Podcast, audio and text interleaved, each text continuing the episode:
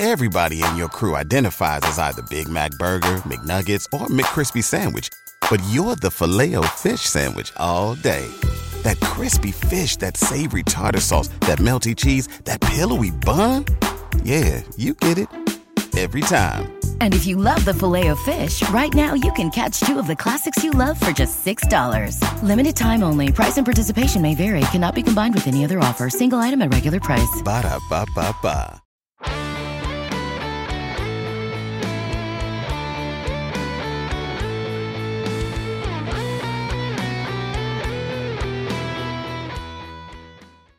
Welcome to today's edition of the Baseball America College Podcast. I'm Teddy Cahill. Joining me, as always, is Joe Healy, and we are here to put a bow on our uh, series of rewatching classic games or looking back at classic teams throughout college baseball. Uh, recent history, I guess. We, we've been doing it kind of over the last 30 years, mostly relying on games that Joe found on YouTube and you know it's it's a, a series that has kept us company i guess uh, kept us busy during the the shutdown and during what was supposed to be the uh, the, the championship season i guess as it were.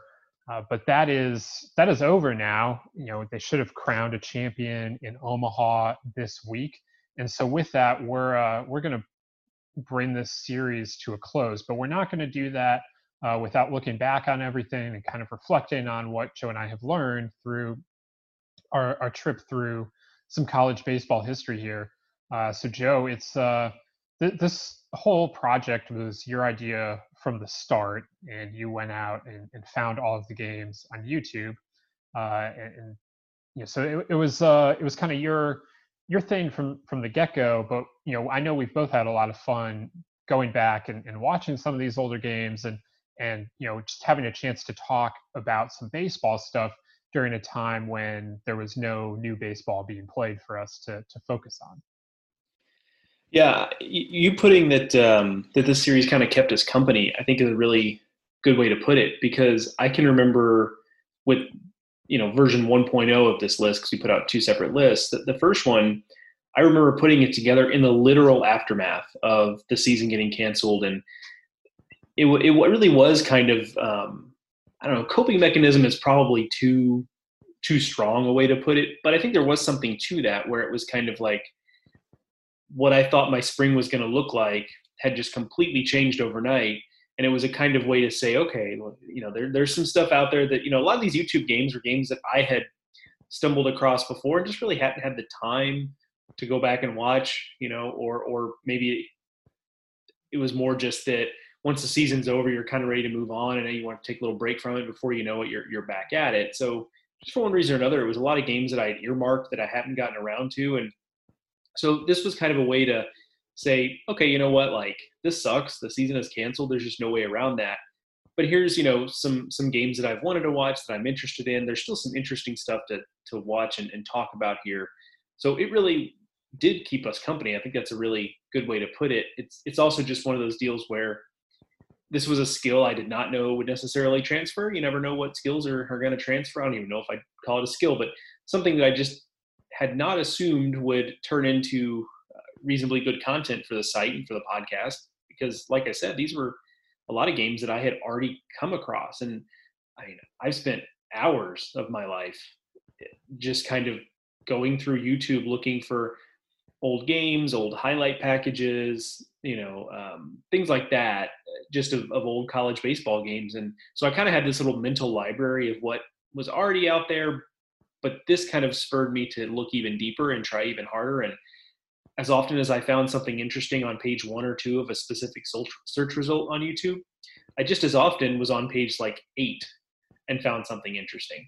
And it just goes to show that you know you do some digging. There's some there's some cool stuff out there from a college baseball perspective, even if there's not as much out there as there is with college football or college basketball. I mean, my goodness, I, I presume, given the how those sports are televised, you could find just about any college football or basketball game you want on YouTube. Baseball is a little bit harder, so that's I guess part of what made this fun in some way. The other thing that was kind of interesting about this list is how often uh, I heard like criticism is not necessarily the right way to put it, but people I would put this list out and people would comment on it. Well, what about this game or what about that game? And I just I had to be like, well, that, that wasn't on YouTube. This is not a list of like the greatest games of all time. This is, I mean, if you can produce this game on YouTube, I will happily put it on the list. But I can't just magically make these games appear. I don't. I don't have this. Or if you could just like Dropbox it to us. yeah, exactly. Yeah, if you, and I think I actually gave that advice to several people that commented along that. And a lot of them were well-meaning comments. I don't think anybody was really like outraged by it, but there were always like these suggestions. What about this game? Well, hey man, if you can find it, please send it to me, and we will put it on our next list. we will happily do so. And so that that was kind of funny. Is I just think there was I don't know if it was misunderstanding over what we were doing, or maybe that was just a way of making conversation about the list was to to throw suggestions out there. I don't know, but that was something I had not anticipated. So I'm um, happy to kind of be wrapping it up this way because I think there's a lot of, as much as anything else, I think there's a little bit of some loose ends that I've been thinking about since we've been doing this series that we can get into today, but also just to kind of reflect on what this series, what this series was, kind of the larger lessons we learned, what ties these games together, um, you know, I'm sure you and I could go on for hours about that kind of stuff, but, and we won't. But it, will be nice to be able to give it a, a send off, if you will. Yeah. So let's uh, just kind of re- review which games uh, that, that we hit on here, so that everyone knows which ones they have to go back and listen to or watch, uh, so that you can get the whole series in. Uh, but to, just as a reminder, we started with the 95 national championship game. Uh, that was Fullerton and USC, and we talked about that with uh, then Fullerton ace, now USC pitching coach Ted Silva. Uh, we had the 2018 Oxford Regional Final. That was Tennessee Tech and Ole Miss, and we talked about that with Matt Bragga, then Tennessee Tech coach, now Rice coach. The 94 national championship game that was Oklahoma against Georgia Tech, and we talked about that with uh, then Oklahoma player Eric Thomas, Oklahoma outfielder Eric Thomas, now Florida softball assistant coach Eric Thomas. The 2006 Lincoln Regional uh, opener between Manhattan and Nebraska, and we talked about that with then Manhattan ace, now Manhattan pitching coach Chris Cody, who outdueled Joba Chamberlain that day. Spoiler alert uh, the 92 national championship game. That was Pepperdine. Uh, and we talked about that with uh, then Pepperdine All American Steve Rodriguez and now the Baylor coach. 2011 College World Series game between South Carolina and Virginia. Talked about that with Gamecocks ace Michael Roth. Um, 2018 Gainesville Super Regional that was Auburn against Florida, and we talked about that with Florida outfielder Austin Langworthy, still Florida outfielder Austin Langworthy, in fact. 2013 Raleigh Super Regional, uh, Rice and North Carolina State. Talked about that with Elliott Avent, then and now the North Carolina State coach. The 2000 College World Series and just the run that the Raging Cajuns had with assistant coach Anthony Babineaux. 2018 Athens Regional Final. That was Georgia and Duke, and we talked about that with Duke coach Chris Pollard. And then just this last week, uh, I talked with John Manuel, former college beat writer at Baseball America and editor uh, and numerous other things. Uh, talked about talked with him about the rise of Rice, culminating in the Owls national championship in 2003. So that's that's kind of the rundown. Now, Joe had put together two lists of 10 games. So that's you know 20 games altogether that that were on that list on those lists. Obviously we didn't do all of them and you know like we said there were many more that you know we were trying to find couldn't find or you know just didn't make a list. So you know that there are plenty more that, that we could have and would have liked to do.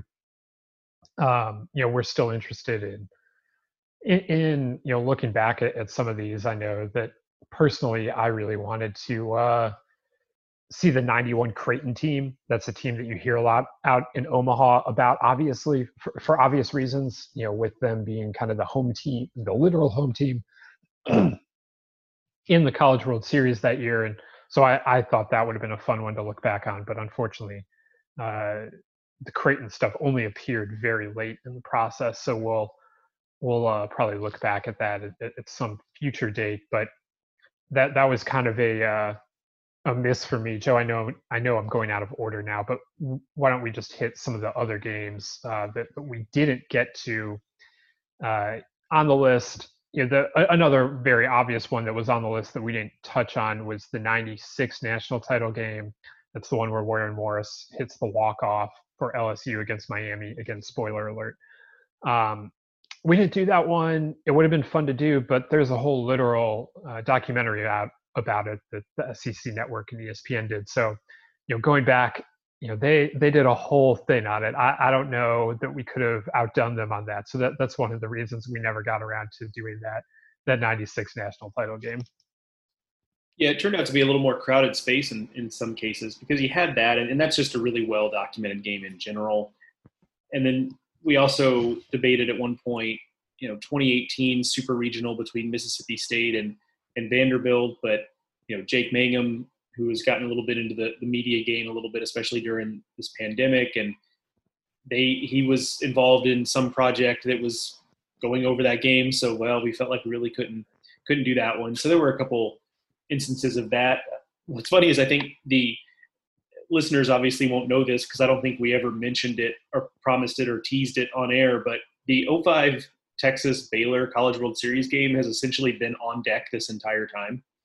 And there were a couple of reasons for that. One just being, and I think this is part of, by the way, what makes this game such an interesting one and so great in a lot of ways is it's not exactly like there are some of these these rosters where we had all kinds of options, whether it's players who are now coaches or players who you know went on to pro careers where they're you know they're out there and doing media availability things like that. Like these were not those types of rosters. And so there weren't just a ton of obvious options for guests. And of course um, you know unfortunately augie garrido is no longer with us. So like you know he was clearly not an option. And so we you know uh, we, we kind of ran dry there. It was also just a deal where every time it felt like we were going to come around to doing that game, we kind of got a different idea, and we're like, oh yeah, we could definitely do that. I mean, um, so that was a game that probably you know three or four weeks in a row we thought maybe is what we were moving on to, and we just never did. So there was there was that one. Um, that game has a good ending too. Chance Wheeless, who'd been battling an injury, hits a big home run for Texas to to beat to beat Baylor. So that was just a fun game there. The other one that really stands out to me is 91 Clemson Long Beach State, which was on my second list. And that's not a particularly good game. I think Teddy in particular would have hated that game. It's a high scoring elimination game. Part of the but, reason we didn't do it. right. And, you know, that one too was looked, a little bit tough. I looked at that game. I looked at the box score from that game and I was like, nah, I don't know about this one, Joe. Yeah.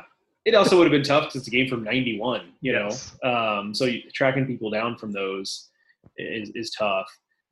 So it, but it, I think that would have been a game not too dissimilar from the 2000, you know, ULL San Jose State game. Although that turned out to be a better game than I think I had imagined it would be.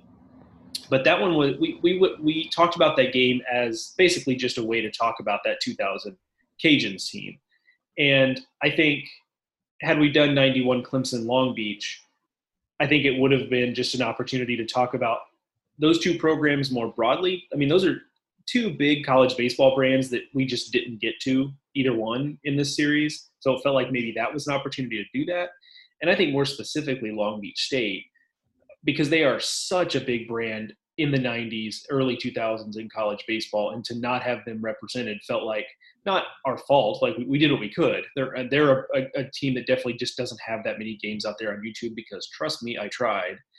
They're just their footprint isn't that big out there but it would have been nice to be able to talk about those Long Beach teams because all you have to do is look at some of the research that, that we've done at BA about what programs put players into pro baseball. And when you consider that, you know, Long Beach State doesn't have some of the lengthy track record of some of these other programs, they more than hold their own. I mean, in those early 2000s teams in particular were just absurdly talented. And so that was just a program that felt like we, we should have gone out of our way in a perfect world to talk about. We just never really got a good opportunity for that. It's also Long Beach is interesting to me because it the cultural cachet is there. I mean, they really made the LB hat cool, like really cool. And I, I growing up, you know, in the late '90s, early 2000s, I saw a ton of Long Beach State baseball hats, and you know, some of that I think was was baseball, and some of it is you know a guy like Snoop Dogg, famously from Long Beach, and you know he wore those hats, and so I think it's part of it there as well. But it, it's just a really big. It has a lot of cultural cachet for what was really a pretty narrow length of time that Long Beach State was at the top of the sport. When you when you really look at the history of it, you know Dave Snow gets there and really gets that thing cooking immediately, quite literally immediately, and then you know it burned out fairly in terms of being a national title contending program. It burned out uh, fairly quickly in the grand scheme of things compared to some other programs that have had similar highs as to what Long Beach State had. Um, I guess one more that this was not on either list, but one more just in terms of what programs would we like to talk about. Uh, uh, Wichita State feels like one uh, because they are an interesting story, and it's I think a lot of the same things you talked about with John on the last podcast for, that I wasn't there for, which was fantastic by the way. I, I recommend everyone go back and listen to it. A lot of the same themes about the way you talked about Rice in their rise, I think would be pretty similar to Wichita State. You just turn the clock back 20, 25 years. I think it was a similar story of, well, you know, college baseball was just, you know, nobody was really trying yet. And Gene Stephenson and Wichita State decided they wanted to try, and voila. And there's a lot more that goes into that, of course. But that was another, if I could have found a good Wichita State game uh, for us to watch, I think that would have been another another good one. And I just, it was another another missed, uh, you know, miss out there of, of a team that I would have liked to have had on at least one of these two lists. One of the other ones that I that was on the list that I you know kind of wanted to do but we didn't do for reasons was the 2004 Fullerton uh, national championship. We didn't do it because I felt like we hit Fullerton pretty hard. You know, they the they did they were the first one we did.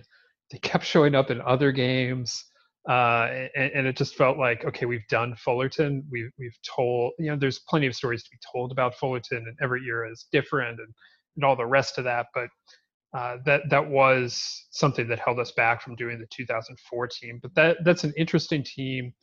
Obviously what jason windsor did on the mound is is very interesting um, and just you know them winning with george horton at the helm not augie is interesting as well. So th- there's a lot there that we could have covered, but we didn't do it because um, you know that I felt a little Fullerton out um, at times during this. You know, they show up in the '92 one. Uh, in addition to you know winning in, in 95 uh, we, we, we did both of those so that that was one uh, for, for me and then you know we also did consider going back to the 2018 Oregon State game two. That's you might remember that as the drop pop up. Um, that that would have been an interesting one if we uh, if we delved into it because there was a lot going on in that game. Of course, um, it is one of the fresher ones and probably one of the more remembered games of recent college baseball history. So, you know, I don't feel bad about doing some of the other that we did in that 2018 tournament and not getting to that one, uh, just because I feel like, you know, like like we talked about while we were doing it, I'd never watched Tennessee Tech against Ole Miss. I was doing other things while that game was on. I was I was at another game, and so I, would never gone back and watched that. You know, I, we we all lived the the Oregon State over Arkansas. You know, drop pop up. Um, so it, it just was a little less interesting to me than some of the other ones that, that we did from that specific tournament. And then we kind of went through, like joe and i would talk about this but you know if you look at it from like the, the the 2000s were kind of a lost decade for us. Joe just couldn't find that many games at, at that time that, that were on. You know of course espn has continually been showing oregon state over unc in the in the College World Series, but you know there just weren't a whole lot of games in that decade, especially in the second, you know, a- after about 2004.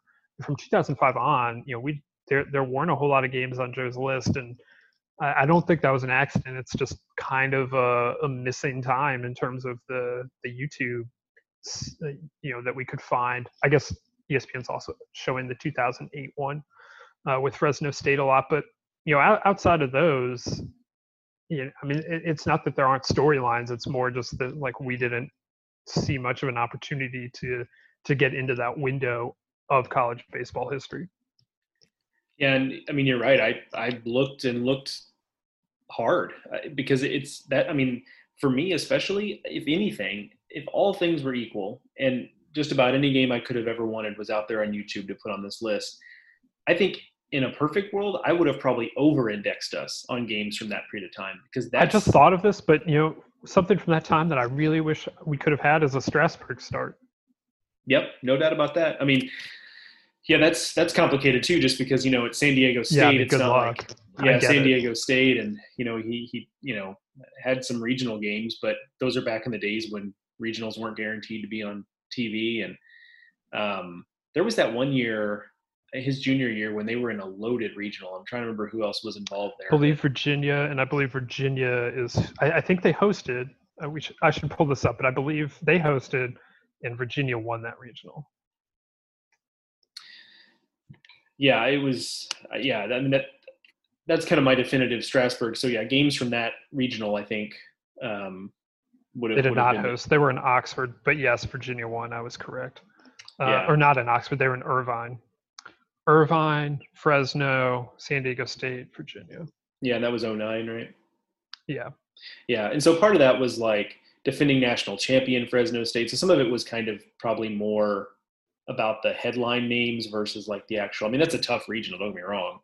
But um, yeah, some of it was was maybe a little more just about the, the headline names versus the reality of it being particularly difficult. But yeah, I mean, that would have been probably the, the, the the ones to have. But like I was saying, I think in a perfect world, we probably would have been over indexed on these games because that was the period of time when I was really into college baseball. I mean, clearly I am now too, but that was when I was first having my awakening as a college baseball fan was the early to mid 2000s. And I would have loved to have had, you know, some games from th- those, those years. And I looked for certain teams, um, you know, I looked for 2005 Tulane was a team I definitely looked for. Team was number one basically all the way through the year. Uh, got to Omaha. I looked looked for that. I looked for the you know 06 08 Rice teams a little bit just because I was familiar with those and um, you know so there were individual individual teams I looked for in those years and you know because sometimes you could search by the team name. Sometimes you could search by like the regional or super regional name. Sometimes you just searched College World Series and you saw where it, it took you. So there were a lot of different strategies, but yeah, it was it was weird. That was just kind of a hole, and I, I guess part of it is that I think we actually talked about this on a previous episode when we were discussing. It was probably right after the second list got released, but I think there was um, I, I think there's a, a period of time where things had kind of in the mid 2000s things had mostly stopped being taped on VHS, but things weren't yet being DVR'd in mass like they are now.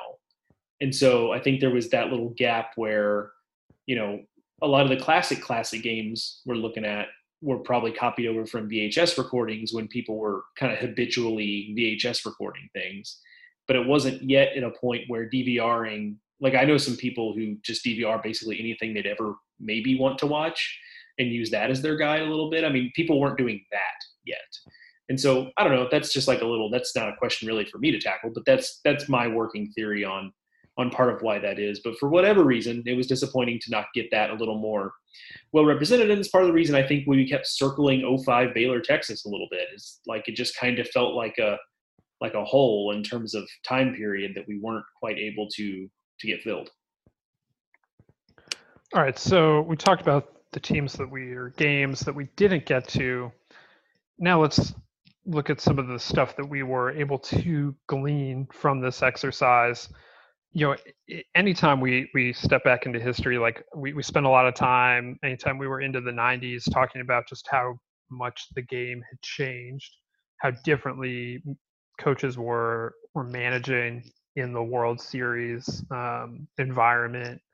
We talked about how, in, especially in that 95 game, the starters were just given so much more rope than they would be today, that they were, you know, the, the hooks now come a lot quicker than, than they were coming uh, back then, and you know we didn't watch any true Gorilla Ball games, but we were starting to get into some of that uh, with with some of those games, and uh, you know it's it's obviously a much different version of baseball, and we did see some of the absolute dead ball games, and and that's a much different version of of the baseball that we see, and so I I just found it interesting to you know just in the last 30 years just how much the game you know has flowed through these different eras and a lot of it's been equipment driven or ballpark driven uh, but it, it still it just very much shapes the game and, and, each game that you drop in on is kind of just like a perfect little time capsule in a lot of respects of you know what's going on in college baseball at the time. Is it offensive driven? Is it pitching driven? Have they you know managed to find an equilibrium and you know it, was interesting to watch games over a relatively short time span but to see how how just how many iterations college baseball has gone through. I totally agree. I think that was maybe my favorite big picture thing was just being able to flip on one of these games and be teleported to a specific time and place in college baseball's history. I think that that quite honestly was my favorite part of all of it. And i think it also led me to it reminded me that we should be thankful that we have college baseball the way we have it now. Everyone's got different tastes. I get, I get that. So some of it's just an aesthetic preference, but I think we're pretty fortunate with the way college baseball works now in that we've got good balance.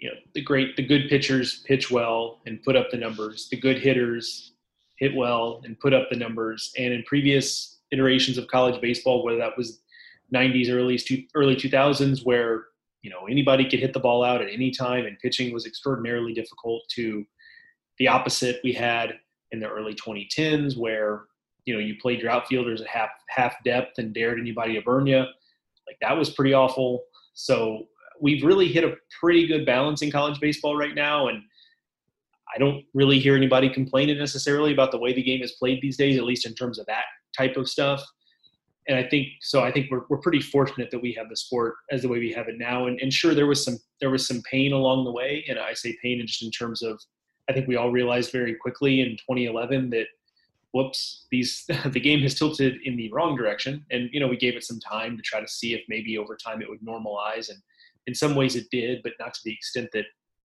I think everyone was hoping it would. So we you know we made adjustments to the ball, and voila, we we we are where we are now, and I think that's a, a really good place for college baseball. And maybe that's a little bit of prisoner of the moment, and and you know that's the college baseball I see now right in front of me, and that looks pretty good to me.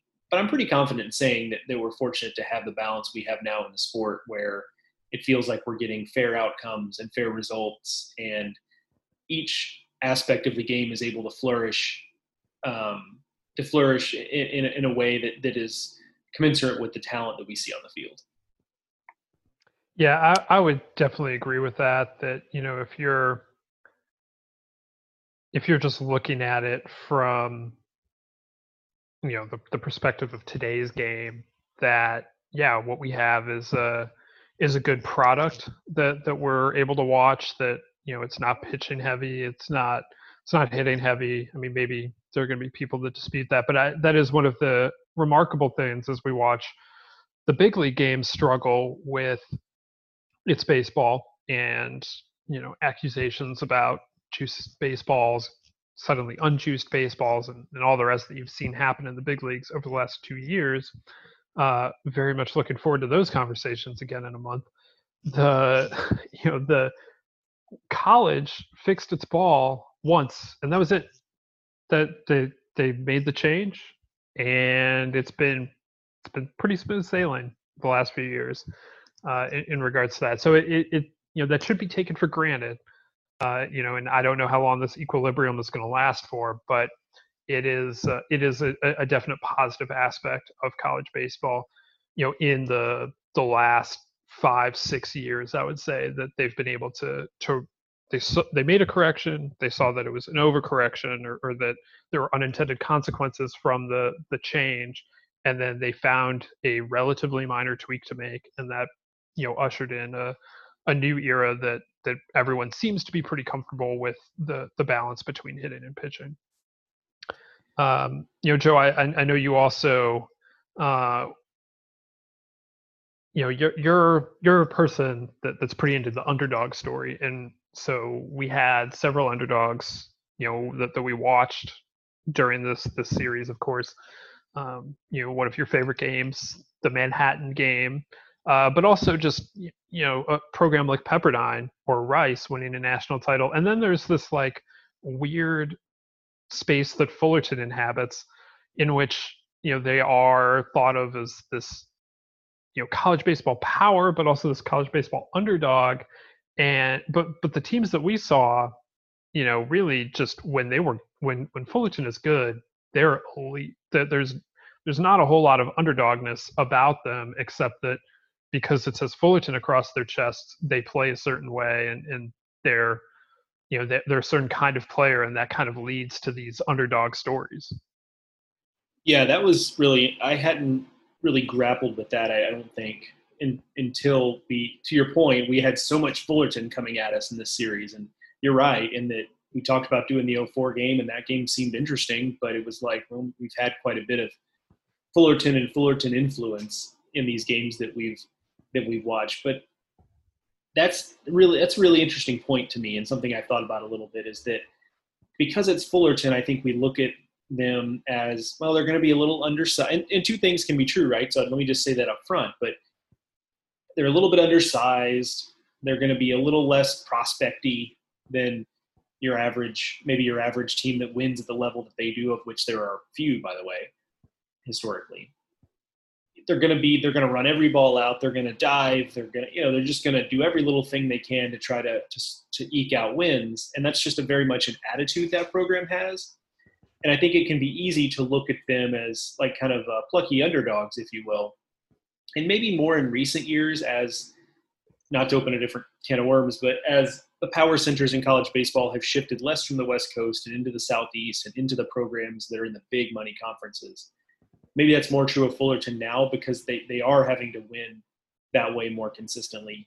But you look at some of these teams of yesteryear, and you're like, okay, they, they definitely still did play that way. And like Ted Silva was not a guy that was up there throwing mid 90s fastballs and was destined for great things in the big leagues. Like he was a very, very stereotypical Fullerton pitcher uh, in, in, a positive way and in terms of just what he wasn't. But then you look at the balance of those teams though, and it's like, okay, plucky underdogs, but like Mark Kotsay is considered by a lot of people who know the game as perhaps the best college baseball player of all time. And Phil Nevin was an outstanding prospect in 92 and went on to a good big league career. And there are countless other examples if you go up and down Fullerton's history. So, at, on the one hand, yes, they do kind of embody this underdog mentality, but on the other hand, like they've had plenty of players, and because they kept popping up in in our list as games we either watched or potential games to watch, it really hammered home that like, no, this this program was really cooking in in the 80s and 90s, early 2000s in particular. I mean, was really really cooking, and I think I had probably underestimated that a little bit just in my my understanding of what Fullerton was at that time. You know, we we've talked about this a fair amount during the series. Um, you know, just the the idea of underdogs is it possible for a program like Rice to rise today, or Pepperdine, or you know, you know can can some of these underdog programs happen in today's environment? Having watched all of this has your perception of that like changed at all? Or you do you miss you know do, do you wish that you know we had today a, a team like pepperdine going out and, and winning the national title that, that in wichita you know within a four year span it was wichita two sec schools and and then pepperdine like are, do, do you wish that something like that could could be possible today Sure, but I think there's a couple things there. I mean, one is that you know we just had Coastal Carolina win a national title four years ago now, and they're kind of interesting because they were really good for a while. There was a they had a fairly long on ramp just to get to Omaha, and then they got to Omaha and won a national title just like that. So they're kind of in a unique space, but I think it's a similar. You know, I think I think they they kind of fit into those those categories because we talked about Pepperdine's past, and uh, Pepperdine maybe followed a similar trajectory to what Coastal had done, like in the postseason a lot, and had some players and was well a well respected program, and they just kind of happened to to get there and and put it all together one particular year. So I I do think that type of thing. So I do wish we had more of that, but it hasn't been so long since we have had a little bit of that.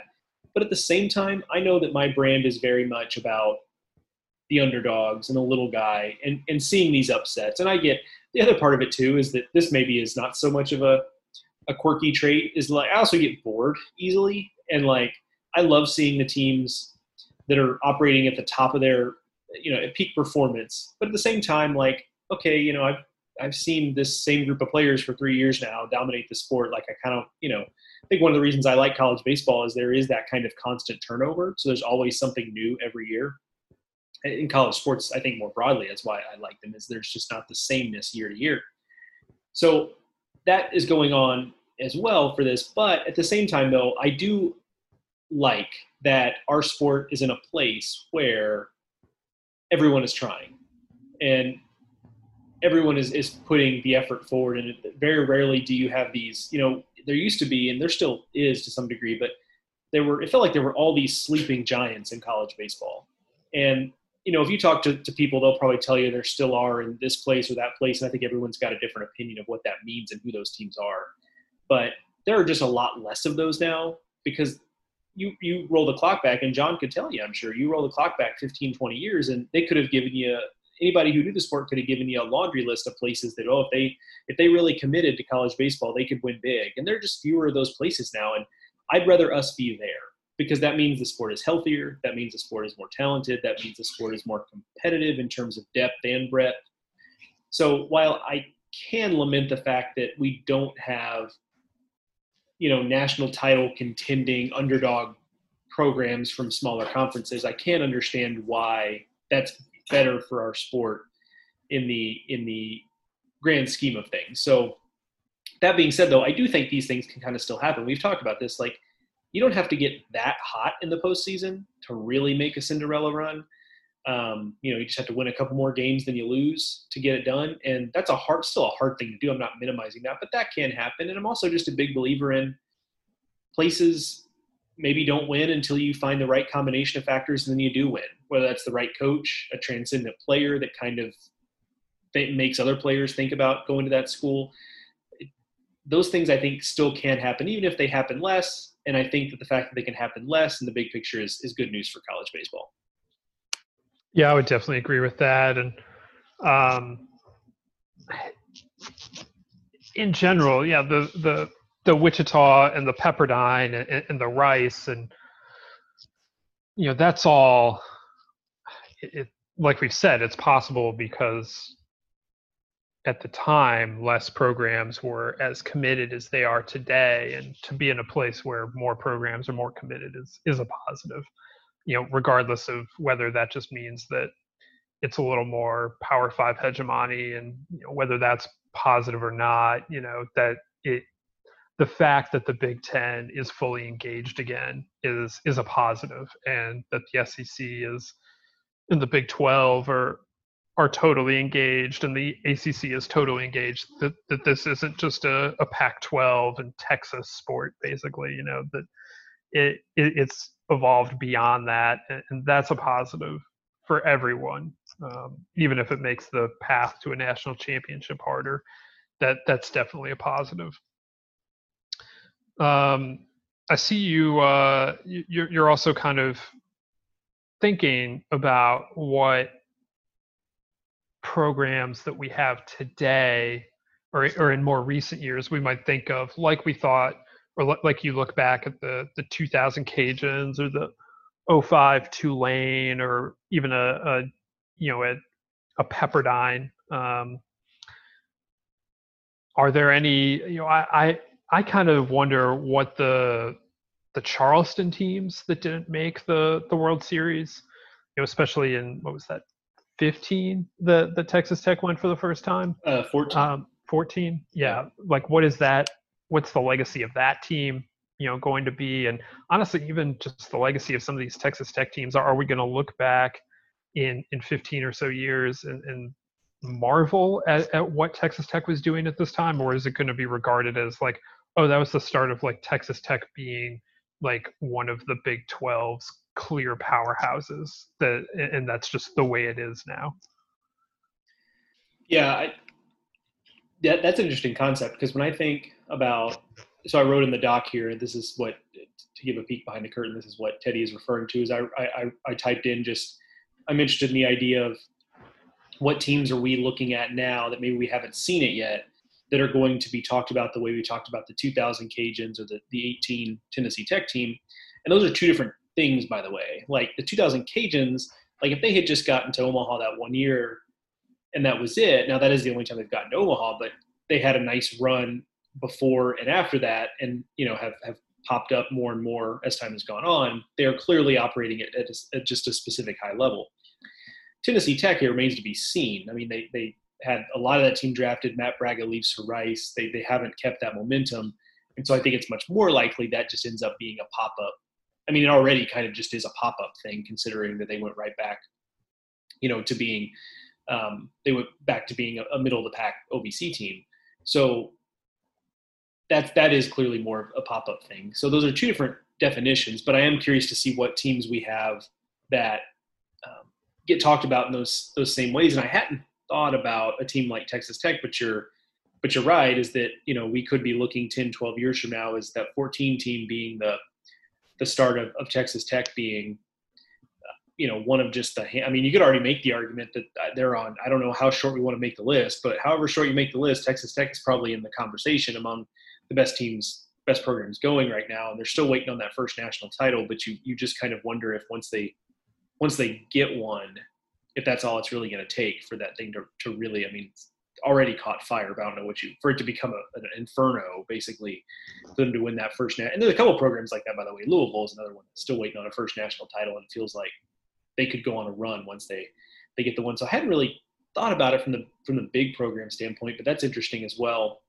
I think about yeah. I don't know who that is now. Like we didn't watch, and we didn't even talk about this, but uh, I don't know why you couldn't have given us a Nebraska in Omaha uh, game, Joe. Like, where where was the DVH here in Nebraska? Because you know that kind of is potentially what you know Louisville's past that, and Tech's probably past that now. But that's you know that's an example of a power conference program that you know had this amazing peak, but it's also become very clear over the last two decades since Van Horn left for Arkansas that while Nebraska is capable of returning to that, that also can't be or shouldn't be the standard that they're just being measured off of. That that was a specific moment and it was an incredible moment, but it's not it's not easily repeatable.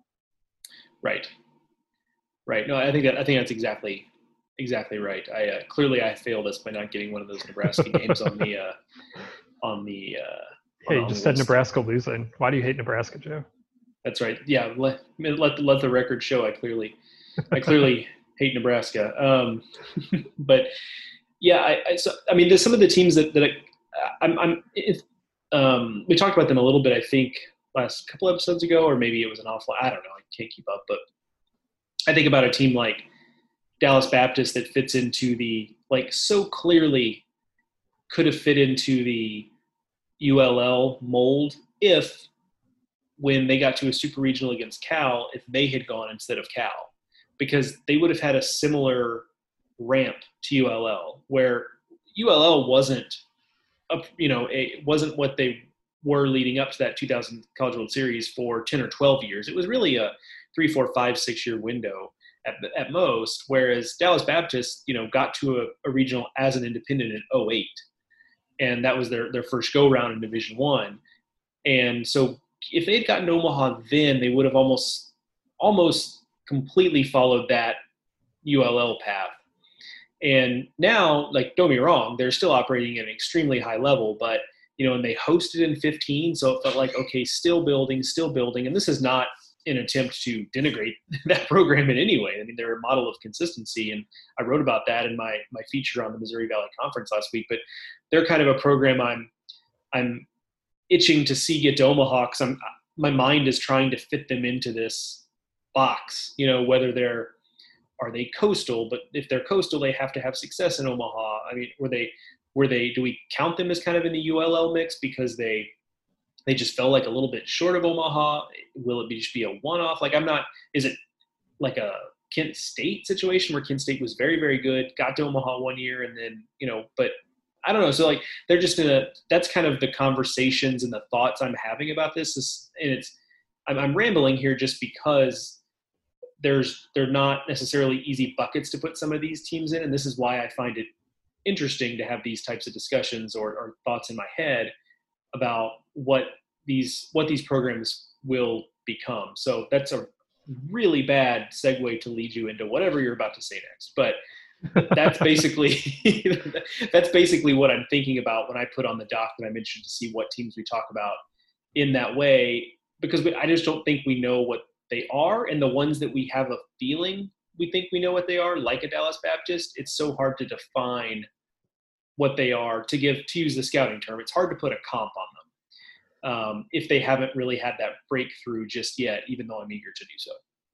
Yeah, I, I think that's uh, it, it's an interesting thought exercise. Uh, you know, to to try and you know just go down down the future. I mean, you know, I, I saw it in Stewart Mandel's mailbag on the Athletic this week. A reader noted that we are just as close to 2050 as we are to 1990 and i mean first of all let that one sink in.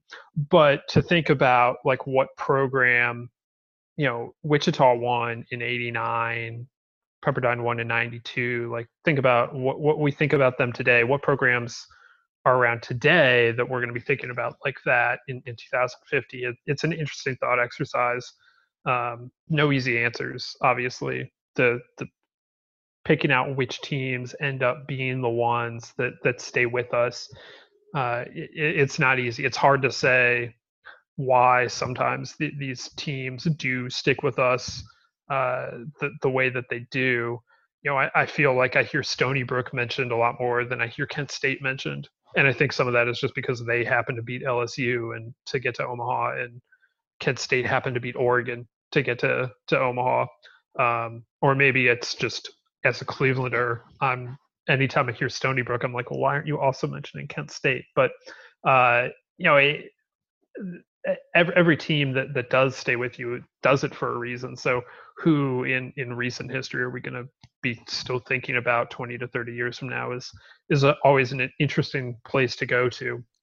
I mean, you're you're also right that the near misses. Uh, just quickly here, the, the near misses are interesting because, um, and and they in order to be classified as a near miss, you have to be confident also that like, well, that window is closed. Like, so like Dallas Baptist not getting to Omaha, I don't classify this way because they still very in any given year could get to Omaha, right? Like that's a plausible thing. But the College of Charleston one, like that window closed. Now they're playing well under Chad Holbrook, and and you know with his pedigree, that, that seems plausible. They could do that again, but they have to prove it to us. So I think of some other teams like this, like you mentioned one with I guess maybe I wouldn't classify this as window being closed necessarily, but San Diego State with Strasburg, you know, they had Strasburg, they had some good teams, didn't really have that breakthrough moment even to a, a super regional. And I think the other one that hits close to home there is San Diego, where you had Kris Bryant, and then several years before that, they hosted a regional. They had like a three or four year run where they were really the hot mid major team in college baseball. And you look at some of the assistants they've had there, and you can see a lot of the reason why they. they I mean, these guys, uh, you know, Rich Hill has an eye for bringing in assistant coaches, and you know, had a lot of guys who have gone on to uh, be successful in some some other places. Eric Valenzuela and uh, Jay Johnson, guys like that, and so you can see where that success came from. But there really was a, a, a moment in time where USD was the hottest mid-major thing going and they just never put it together in the postseason and, and got it done. And they had an all-time player in Kris Bryant, and, and you know couldn't parlay that into postseason success. And now it really does feel like like that window closed without them really striking when the iron was hot there. So I think you're when you brought up the Charleston example, I think that does kind of show that, that sometimes those near misses are just as interesting as the ones that we look back on in the way that we look back on you know 2000 ULL and all the others. All right, so we also wanted to briefly touch on just some of the great things uh, about college, like some of the things that we saw in this broadcast that are just no longer a part of the culture or the college baseball culture. Um, you know, we we've talked about some of these uh, as they came up, but you know, there's there used to be uh, like a, a post office window in Rosenblatt so that you could get you know the the postmark be the College World Series be Rosenblatt. Uh, obviously, Rosenblatt itself uh, also is uh, you know we've moved on from that, but the, the post office and, and getting in your stamp canceled in the stadium, you cannot do that at TD Ameritrade. You can do a lot of things at TD Ameritrade. That is not something you can do at TD Ameritrade Park. Yeah, here in 2020, we're closer to the postal service closing down than we are to having a post office anywhere in a novelty location like the College World Series.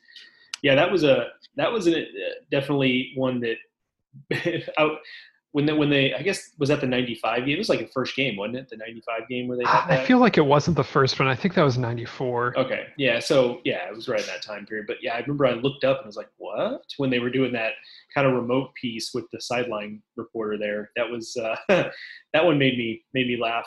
A couple of others were I think it was also in that 94 game. One of the Oklahoma hitters and I don't remember don't remember who it was specifically, but one of the Oklahoma hitters wore his baseball cap under his helmet, which I think is a. I mean, it's definitely something I remember in Little League where I had I never did it because it just didn't feel comfortable to me. But I had teammates who 100% wore their hats under their helmets because they were like, "Yeah, it's just easier. I can take my helmet yeah, off well, and still." Wear it. And they thought it was more comfortable usually because like the helmet didn't quite fit right, or well, sure, like yeah, it yeah. wasn't provide like the helmet didn't have enough cushion, so you're looking for a little more cushion. I was never one of the, like I, I didn't really I, I was with you, Joe. I wasn't really on that train, but I wasn't on that train because I thought it looked dumb. Like I could tell it looked dumb. Like just put your helmet on. But you're right. Yeah. Back then, you know, that was it was a thing that happened. It was a thing for sure. Yeah, I, I just never never could quite. Now I'm thinking maybe it was a USC player. I don't know, but there was one of those early or the mid '90s games we watched. Definitely had a guy wearing a baseball cap under a helmet, which I I perceive as being a very very 90s thing. One on a more serious note, uh, one thing that I definitely noticed a difference in is in the post game interviews with these players, noticing that uh, the players really do seem like kids in, a way, and in a way that they don't now. And I don't. That's not a bad thing. I think it's important as college baseball gets more popular and as college baseball becomes uh, more closely coupled with Major League Baseball and uh, all of that. I think it's important that we really prepare the players to deal with the media and to deal with what that's going to be like. I think it's part of their education. And you know, we've had some coaches uh, that we've had on this podcast talk about some of the pieces of, of the, in the educational process that aren't necessarily in a classroom or even baseball related, but something like media training. And so you hear these kids talk now. I mean, freshmen get to campus even before they've gotten to college. They are very well versed in in media trained and and you know how you deal with the media and the type of answers you give and you know being poised and, and well spoken and these are smart kids i'm not surprised about the, the poised and well spoken part but you'd see these post game interviews with these kids in these games in the 90s and they really are still just kids and you can tell they haven't had a ton of that and now you know every one of these kids that goes to these programs that plays in the college world series is very used to dealing with the media and like they've got it down pat by the time they get to the college world series and that's something that struck me that is very different in today's college baseball versus 30 years ago. Yeah, I, and I just thought the you know the nature of those trophy presentations and and sideline interviews in the World Series was was just very much different. You know, I get that some of it is that they probably rushed the trophy presentation along because that's what CBS wanted. CBS just wanted to get the trophy presentation and done so they could finish their airing of the the game and and move on to whatever else. Whereas ESPN is you know and we had, not not only ESPN but everyone has evolved to like okay like you wait for a trophy presentation. There, there's a there's a process to this. But back then it was basically just like uh, final out. Maybe there was a handshake line. I don't not even sure about that. Uh, dog piles over somebody is just handing them the trophy. Whereas today it's like this whole big production, which honestly is probably better. Um, you know, they make sure that the losing team gets their medal, uh, you know, in their moment on the stage before the the whole thing goes off. But uh, it, it just seemed very fast. Anytime one of these championship games ended, it was like, oh, so we're done now, and like the, the broadcast is over, like just like that, and like they've already talked to to Augie, um, or or whoever the coach is, Larry Cochell. Um, it, it was it was a much uh, just quicker production once the the whole thing ended uh, than than what we're used to today. Yeah, never was it more obvious that we're in a different media landscape in college baseball than than one of those one of those games from the 90s where the game ended and then there was like a commercial break. They came back did the post game and then it was like and now we're going to take you to lpga tour action. And that was just it. Like it was i mean that, that just now to your point now the post game stuff is just content for espn you know? I mean they like it's a whole uh, I don't know exactly how they have it works now, but I, I definitely remember in previous College World Series where you know they stuck with the primary broadcast for a little bit, you know, a couple extra segments, but then you could like go on to what they then called ESPN three, and then watch like an extended trophy presentation. I think that's basically how it's working now. That I think again, I mean, I'm not watching this on TV these days, but I think what happens is game ends. Um, Kris Budden does the sideline interview, broadcast ends, they pick it up on ESPN Plus, they go to Sports Center, and then when it's time to give the trophy presentation, I think they come back live during Sports Center to Omaha. Is how I think that goes down. Yeah, just a different different deal, different time. Everyone who's listening to this right now is like yelling at their phone that I am so wrong about how ESPN finishes their College World Series broadcast these days, but I'm pretty sure that's how it works. I mean, that's. Are you talking about Mike Rooney? Like, is he the one yelling? He's probably the one yelling. No, because Reams is in Omaha still. He would. He would. uh Well, yeah, I guess it's true. You you don't think he knows how it works? Uh he knows. He knows. Yeah. He's like preparing to text me right now. Yeah. Yeah, if you could only hear, he'll have to wait. He'll have to wait until this gets posted. Yeah, so I we uh we had fun doing this. I also just thought I, I want to get this one in. Um, since we were just talking about Georgia Tech, it reminded me again. Why were there no Matt Wieters games, Joe? Like I, people talk about Matt Wieters in college at this reverential level, like kind of at the level of Varitek, and it was really fun watching Varitek. So it would have been, I think, really cool to see Matt Wieters. And again, that's just kind of a function of like they you know Omaha and Georgia Tech just and, and Matt Wieters all just kind of what didn't match didn't mesh up quite right, and then I mean we'd still be at the you know at mercy of of everyone putting the game in a place we could see it. But that would have been another fun one to uh, to get to see with just Matt Wieters catching the game and then Matt Wieters closing the game. Yeah, we uh, or like the the rare Buster Posey pitching uh, yes. you know, pitching appearances. You know, he had he had he was extremely effective in a very small number of appearances. But yeah, I, I um, if I had been thinking, maybe I would have put to for the for this podcast, we would have done an extra segment where I literally just tried to write out all or most of the individual teams I searched for just to try to find stuff and came up empty because there, I mean, it, we may not have had time to touch on them all. And it, it's kind of funny. Like, I think that the best part about that would be that there are some very obvious candidates that I typed in there that I just could not find.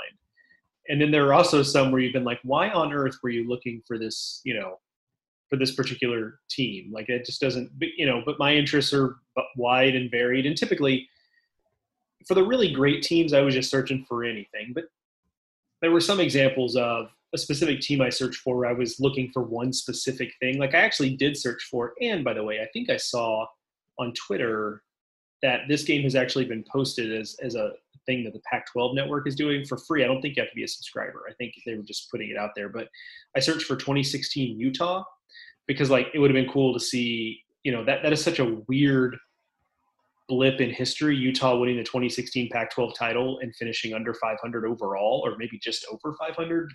More, I think they finished 26 and 29, or 29 and 26, one of the two. And that's such a weird moment in time. And I remember that series they played Washington for the Pac-12 title, and seeing that clinching game, I think would have been interesting. So I, I did search for. That's an example of one where I was looking for something like I did not want just a random March game for the 2016 Utah team. So there were um, there were sometimes I was looking for something very specific. Somewhere I was looking for just a really anything I could I could get, but um, it would have been maybe I'll try to find a way and go back and look at my entire YouTube history from this because I, I think out of the roughly 300 Division One teams we have in there, I'm fairly confident I typed specific teams, at least 120 specific teams into the search bar at some point. Yeah, that would be entertaining. Absolutely. Um, so yeah, it, we had fun doing this. Hopefully, you guys had fun listening. Uh, if you have more ideas uh, for games that we can rewatch, again, we're we're ending the series here, but I'm not ruling out the idea that we might roll this back out for a month in the fall or sometime next year. You know, who knows? Uh, but we uh, we're we're gonna we're gonna call it quits here. But that doesn't mean Joe is done compiling classic games. He can stock his uh, his, his DVR YouTube queue with uh, for for the future. So. Uh, if you have any of those, we're interested in in seeing them and with the link. You know, we're not again, it's it's one thing to say like I want to watch a Stephen Strasburg start. It's another thing to be able to do it. Um, you know, so we're we're always on the lookout for for things like that if you guys have them. We uh we're probably going to continue podcasting twice a week. We're not quite sure right now what that all is going to look like uh, for the rest of the summer. Um, we will definitely be back here next week on Tuesday with another of our newsy editions of the Baseball America College Podcast. We'll we'll see if we uh, you know can keep this this rhythm of, of, twice a week going. I actually was when I was scrolling through the YouTube or the, the iTunes history of of the podcast, so I could make sure we got all of the. I, I had the full list of the the podcasts we did during this series. I came across our the one that Joe and I did the day after they canceled the College World Series, and I was curious, so I listened to a lot of it. And I, back then, I said like, I don't think we're going to be podcasting twice a week during the spring. I think we're going to have to cut down to one a week. And well, that didn't last very long. So you know, we'll uh, we'll see where we go from here, uh, but we'll certainly be podcasting at least once a week the rest of the summer. And I don't want to rule out the idea that we continue it twice a week. But again, our our classic series you can find the uh, the archives on your favorite podcasting app, be that iTunes, Stitcher, Spotify, wherever you're listening to podcasts. You can find the Baseball America podcast. And while you're there, please subscribe, please rate, please review. Doing any of those things really helps us and, and helps the podcast and uh, you know helps helps it to to grow and, and find new new listeners as well. So we really appreciate you guys taking the time to do that. You can follow us on Twitter. I'm at Ted Cahill. Joe is at Joe Healy BA. And you can check out all of our work at baseballamerica.com. There's plenty there to uh, get you through this extended off season. Joe, before before I sign us off, is there do you have any parting words for the the people uh, upon the conclusion uh, of this uh, this series? Public service announcement: Those lists are limited to games that I could find on YouTube. It's a very I cannot, important one. I cannot make games appear out of thin air, no matter how hard I have tried. And believe me, I have tried. And also, thank you for uh, listening and reading. And if you have any uh, like old VCR tapes sitting in your office from like 1996, in the College World Series, or 2004, uh, you know, feel like throwing them up on YouTube. Like we're uh, we're here for that. Look, I mean, here's the other thing too. Like I so I will not divulge what games they are, but I have come across um, in various ways. Uh, you know, you can put a YouTube video up and make it uh, secret, private, and uh, I've got a couple of those. And I'm clearly I'm not going to put them on a list because that would betray the trust of the people who set them as private links, and also there's a reason they set them as private links, and uh, they don't want them to get taken down, and it's really just for their own personal use or for a small group of people, what have you. So uh, look, if you're just feeling giving and you've got some of these games out there and you have private links out there, feel free to send them our way. We would uh, certainly they'd be nice source material for us, and uh, you know talk about them on the show or what have you if they come up. But uh, I promise your your trust will not be betrayed with, with the links getting sent out. But I, I, I do have some of those out there, and if you're if you have those out there, then uh, you know where to you know where to find us. Well, there you guys have it, and remember, Joe is at Twitter at Joe Healy BA. So we'll see you guys uh, next week here on the Baseball America College Podcast. I want to thank you all for listening. I want to thank all of the coaches, former players, everyone that joined us as guests throughout the spring. Uh, we had fun taking taking these trips down down memory lane, and hopefully all of you did as well. So thank you guys again. For Joe Healy, I'm Teddy Cahill. We'll see you next week on the Baseball America College Podcast.